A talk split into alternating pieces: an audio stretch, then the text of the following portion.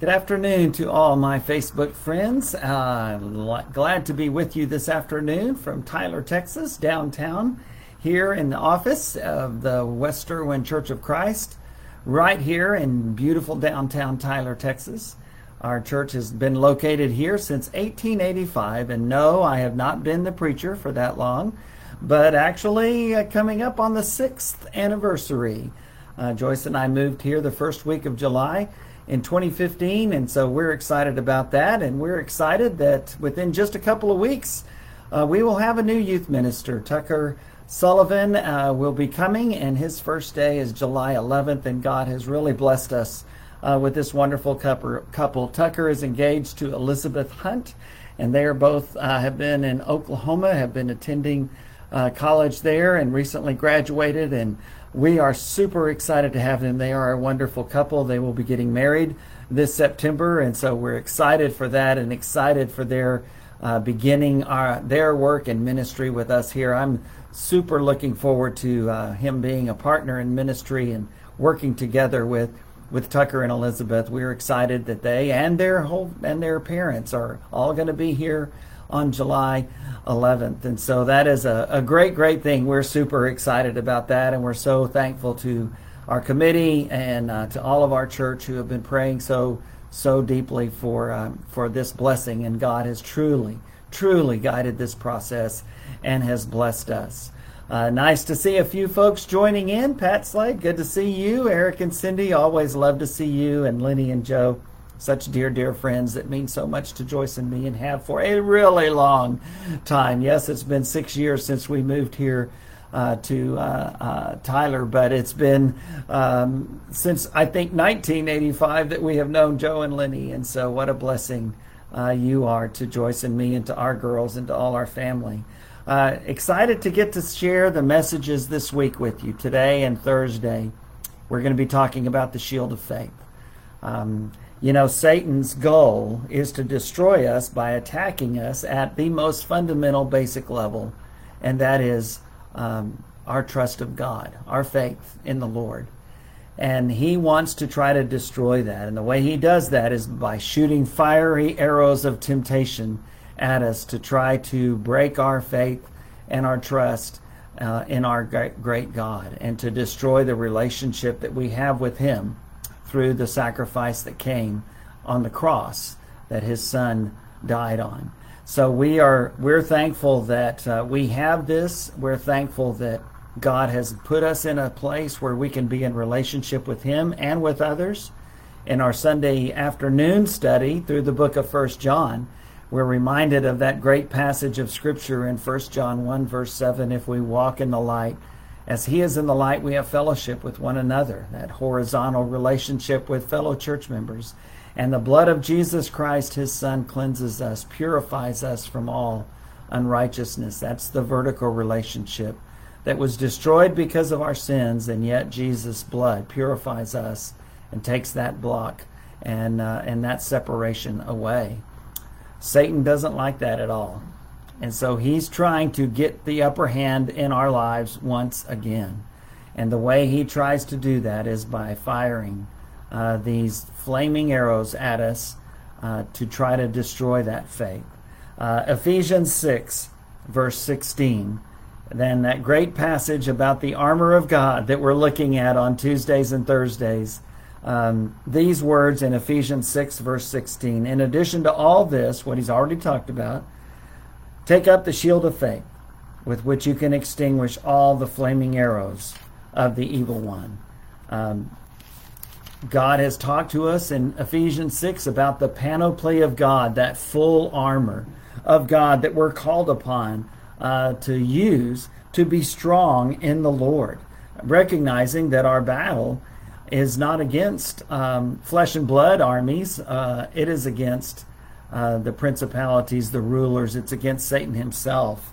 It's a very spiritual battle against very dark forces.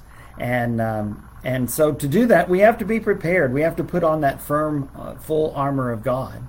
And as we have seen in the last few weeks, it begins with the belt of truth buckled around our waist, uh, continues on with the breastplate of righteousness, that we put in place to protect us from those uh, uh, things that would come and would threaten us at our most vulnerable uh, and, and essential organs. We have our feet fitted with the readiness that comes from the gospel of peace.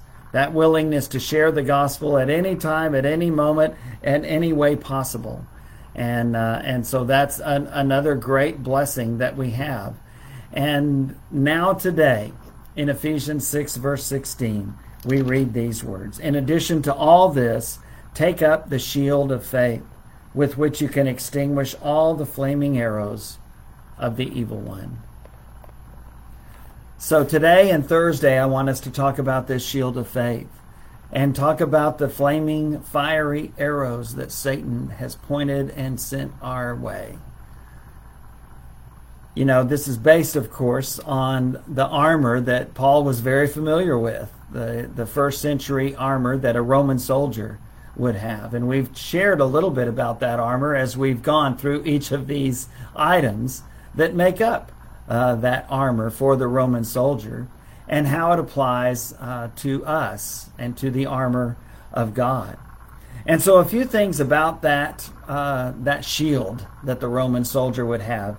The rectangular Roman shield was massive, standing four feet tall and measuring nearly three feet in width.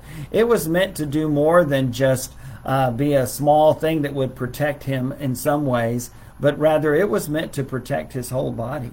To build a Roman shield, two sturdy pieces of wood were glued together and covered with canvas to form the shield's core. Goat skin or calf skin was then stretched tightly over the wood the boards were curved inward, and a leather strap was tacked to the shield's back. Iron rims were then fitted along the top and bottom edges, and an iron circle was attached to the center of the shield. So it had iron rims around it, and then an iron circle at the very center of it, along with that leather strap on the back uh, that would be used in basically as a handle. The, col- the colors of the soldier's military unit were sometimes painted on the leather, leather covering. Uh, so there was a little bit of camaraderie there attached to that shield, much like uh, uh, baseball players have similar colored uniforms or football players have uh, the insignia of their team on their helmet or on the baseball cap. Um, sometimes the soldiers in their unit would have something painted on the shield. Archers in the ancient world frequently dipped their arrows in tar and set them on fire before launching them at their opponents. In some cases, wooden shields began to smolder, causing soldiers to drop their shields and to expose themselves to enemy fire. How important were these shields? Well, when Scripture talks about the fiery arrows of the evil one, the adversary, Satan, uh, it's taken from real life in those first century battles, those Roman, those soldiers would, uh, the archers would uh, sometimes put their the tips of their arrows on fire, and and then uh, shoot them at their opponents. And even if the uh, if the shield was able to block that arrow because it was on fire, it could cause the shield itself to catch fire as well. So before going into battle, Roman soldiers drenched their leather covered shields with water. When fiery arrows struck these soaked shields, the flames were immediately extinguished. Soldiers could put their shields together and have even more protection. So they use water to uh, soak the shield, and if the, their, their enemy was firing uh, arrows that were laced with fire, then the fires would be extinguished right away if they even if they hit the shield. And sometimes the Roman soldiers would stand close enough so that they could have their shields uh, together, basically, uh, not attached, but close enough together to where the arrows could not uh, get in between, and they would give them even more uh, protection. Satan's goal again is to destroy us by attacking our faith at its most basic level that level of, of believing and trusting in God. Remember, Hebrews 11 says, uh, the one who faith is being certain of what we're not able to see. and assured of what hasn't even happened yet. That is living by faith. That's true. But then it goes on and it speaks about specifically what that kind of faith uh, begins with, and it's and it means that we believe that God exists first of all, but secondly that we believe that He will fulfill the promises that He has made. He's able to keep His promises, and so as we consider this, um, that's one of the things that Satan, uh, one of the places where Satan attacks. He attacks us at our faith, at our trust in God that God actually does exist, that God actually is able to keep his promises, that he is faithful. As one of the passages we'll look at in this week's study, 1 Corinthians 10:13 says, uh, he is faithful and will not allow us to be tempted with more than we can bear. That great passage of scripture in 1 Corinthians 10:13. Um, when we're hit with lots of flaming, fiery arrows, of temptation and difficulty, we begin to wonder will God truly keep his promise? Will he keep us from being tempted beyond what we're able to bear? Uh, can he come through? Uh, Satan raises those questions at us, and that is a part of his plan. So uh, let's talk about this: this uh, these flaming arrows uh, that Satan will throw at us. What exactly are they? Well, we can say in a general sense, they're difficulties, they're uh, trouble that we go through in this world, uh, sometimes caused by a person, sometimes even caused by ourselves, sometimes not really caused by anything. It's just the general nature of this world uh, that there, there, there is difficulty. Uh, this world was not meant to last forever, um, but it is here. And sometimes as we go through this world and through this life, um, bad things happen. And Satan will use those bad things against us to try to get us to question God, to get us to wonder if God really does uh, keep his promises or even if he even exists at all. So, those are some of the kinds of things that Satan does. And I think we can safely say that he uses those things to tempt us to give up our faith. Um, are several places where Scripture talks about that in a very strategic way, uh, as far as looking at, at Satan's strategies. One of those is in James chapter 1. This familiar passage in James 1, beginning at verse 12. Really, all of James 1 nearly is talking about standing up in the face of persecution. But uh, James, the half brother of the Lord, uh, gets specific about that in the nature and, and kind of almost drawing us a diagram of, of how this plays out in our actual spiritual lives. James 1, beginning at verse 12 Blessed is the one who perseveres under trial. James 1 12. Because having stood the test, that person will receive the crown of life that the Lord has promised to those who love him. Sounds very much like what Paul writes about towards the end of his life uh, in 2 Timothy. In verse 13, then, when tempted, no one should say, God is tempting me. For God cannot be tempted by evil, nor does he tempt anyone. It's not God's desire to see our faith destroyed. That is not his desire at all. Uh, will he allow us to be tempted? Yes. He doesn't stop Satan from doing that. He doesn't stop Satan from firing those uh, flaming arrows at us. Um, will God test us in order to increase our faith? Well, yes, He certainly will. I think that's what happened with Abraham. I think that's what happened with Job. And I think that's what happens with all of us.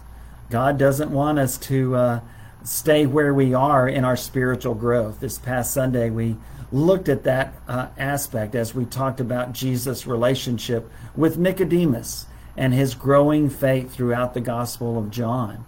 Uh, Jesus wasn't satisfied with Nicodemus being where he was. He wanted Nicodemus' faith to grow, and he wanted him to come to full faith in the Son of God himself. But for that to happen, uh, Nicodemus' faith was, was tested in a, in a great way. And yet he came through. As he and his fellow ruling council member, his fellow member of the Sanhedrin, Joseph of Arimathea, took that body of Christ down from the cross after he was after he had been killed and buried it in a nearby tomb that Joseph himself owned, as John records in John 19. A, a great statement of faith, but it didn't come without difficulty, didn't come without testing. It was a different faith than what Nicodemus had in John 3. And throughout the Gospel of John, we get a little window in chapter 7 uh, and and really in the rest of the discussion that Jesus has with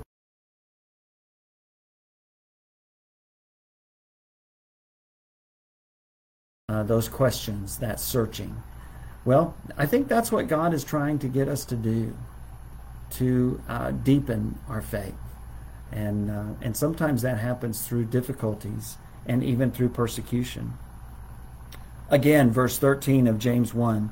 When tempted, no one should say, God is tempting me.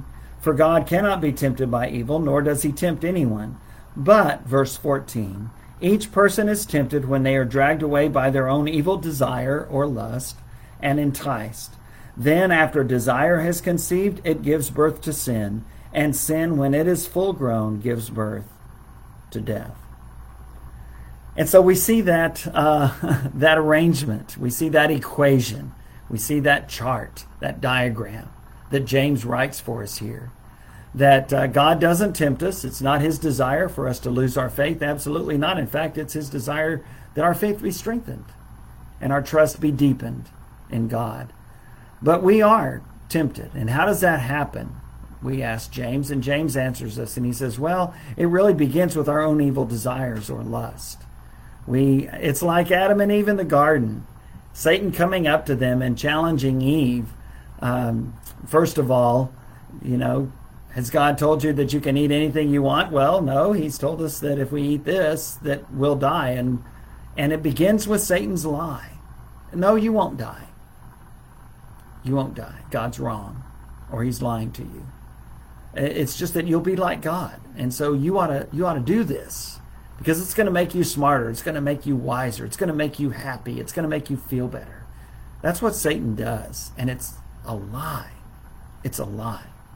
Because as we go through our lives, we realize that hole in our heart can't be filled by fulfilling our own selfish desires, our own lust, as other translations call this. So, so what's the next step on that chart? Well, Satan throws that temptation at us. We have our lust that gets out of control, and lust, uh, when it is conceived, it gives birth, James says, to sin.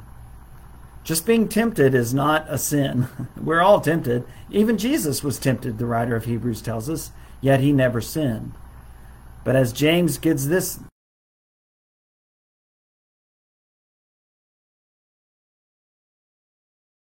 desires and lusts take over, and because we feel like this is the only way that we can be happy, this is the only way that, that we can find fulfillment, that Satan is not lying that it's God who's wrong. It's God who's lying because his word has said no. And Satan says yes, and our evil desires and lusts say yes. And so when lust is conceived, it gives birth to sin. And sin, when it is finished, it leads ultimately to death. That, that's where it ends. It's what Jesus told them in the garden. On the day you eat of this fruit that I have forbidden for you to eat, you will surely die.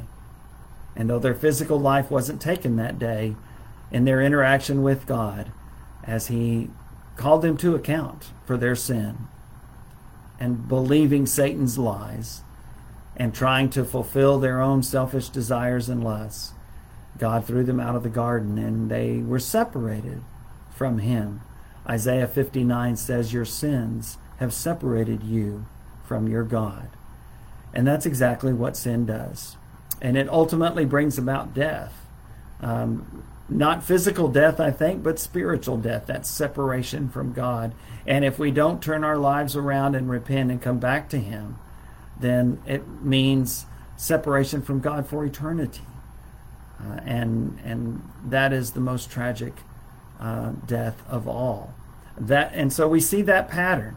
Uh, we see the temptation and hear the lies that Satan gives. We tend to believe it. Um, we have a great desire to do that or to not do that, whichever way he's tempting us to go. And, uh, and so our lust gives birth to sin, and we fall into that trap. And then if we don't turn away, ultimately that sin leads to death.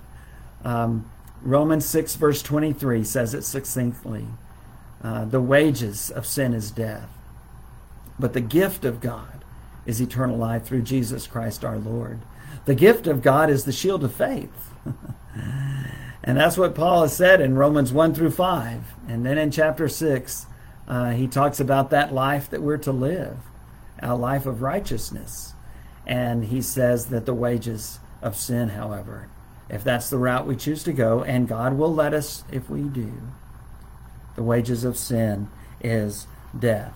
Well, James helps us understand that, but also Paul himself, earlier in Ephesians, has given another diagram, another chart that I think clarifies this as well.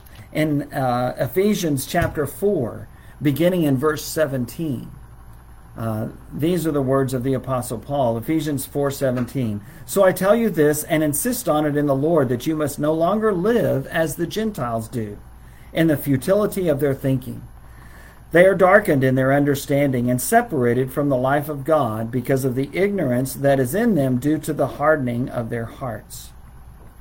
Having lost all sensitivity, they have given themselves over to sensuality so as to indulge in every kind of impurity, and they are full of greed. Well, a few more steps maybe, but also some clarification. And this is, we, we understand that this is exactly what happens. We see it in our own lives when we have fallen into sin, and we see it in the lives of others. Um, and this is the the the uh, the attitude and the mindset and the lifestyle of the people who don't know God. And he says their their thinking is futile. Their thinking is futile. And he goes on in verse 18 and says they are darkened in their understanding. And, and that's what happens when we believe Satan's lie. Our understanding is darkened. It, we don't we don't think clearly. Our thinking is futile. Our understanding is darkened. It's not clear. We've lost uh, the clear understanding and perception uh, that God has blessed us with. Why? Because of our own futility, because of our own evil desires and lust, as James says. Verse 18 of Ephesians 4 they are darkened in their understanding and separated from the life of God. Again, sin separates us from God. It causes us to, to be separated from Him, and, and it threatens to forever break that relationship that we have with Him.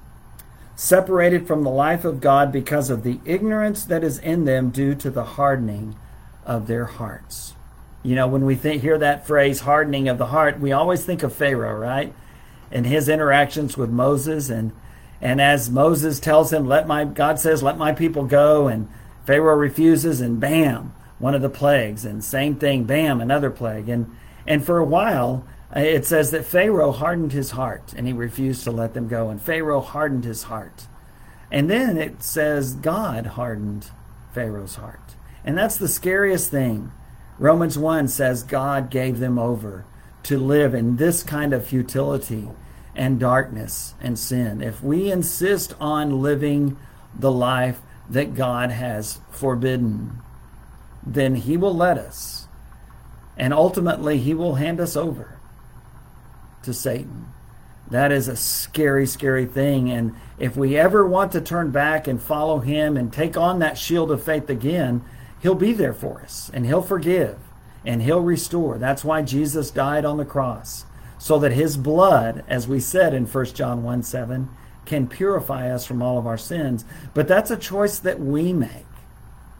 We make the choice of either to accept that and trust and obey or not. And that obedience isn't complete, it's not perfect. We get that. But it's also not what Paul describes here and what James describes in James 1. It's not that futile thinking where we have uh, given up on the way of God. And we have darkened our understanding and we're separated from the life of God and we have become ignorant due to the hardening of our hearts.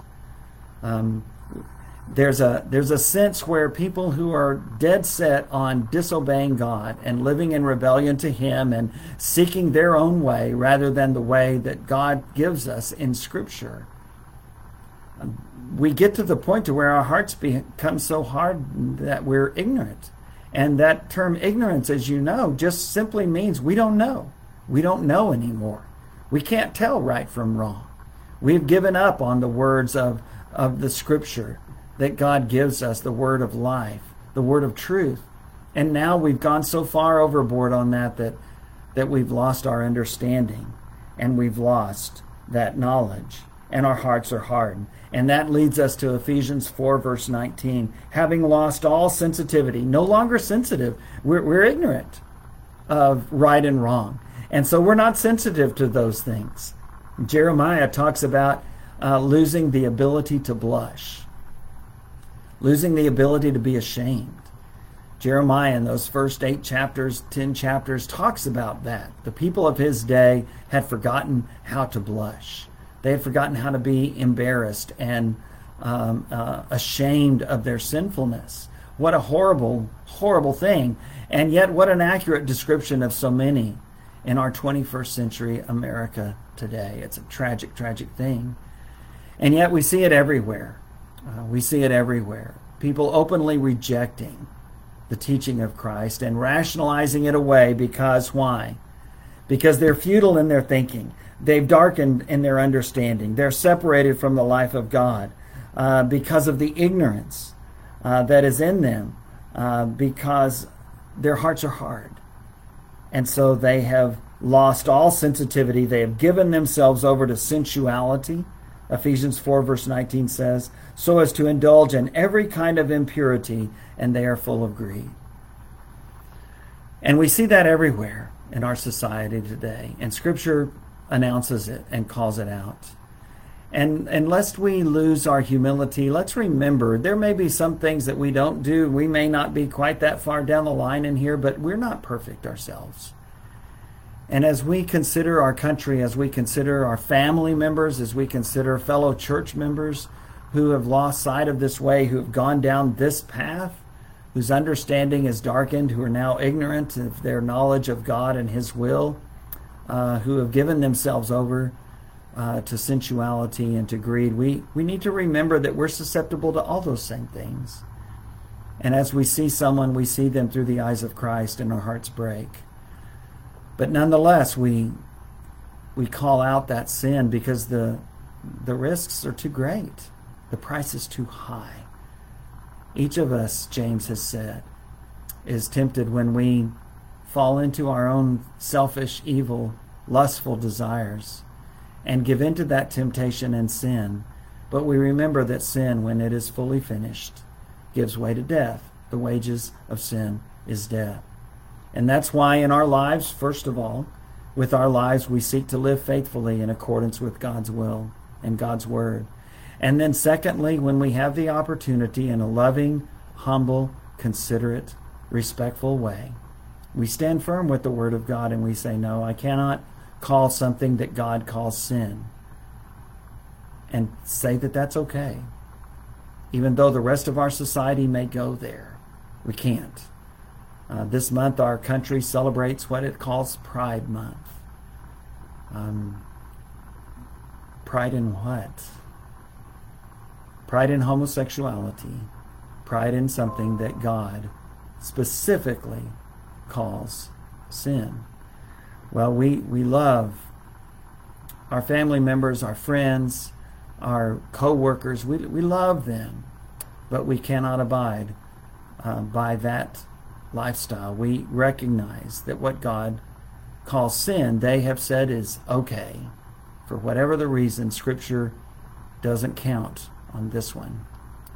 And and unfortunately, what has happened is this exact thing.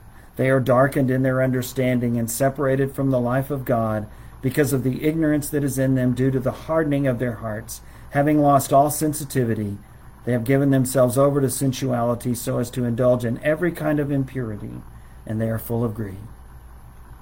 Whether it's homosexuality or adultery, even in a heterosexual relationship that is with someone other than your spouse, or greed, materialism that is so rampant in our country today, or any other sin that Scripture condemns.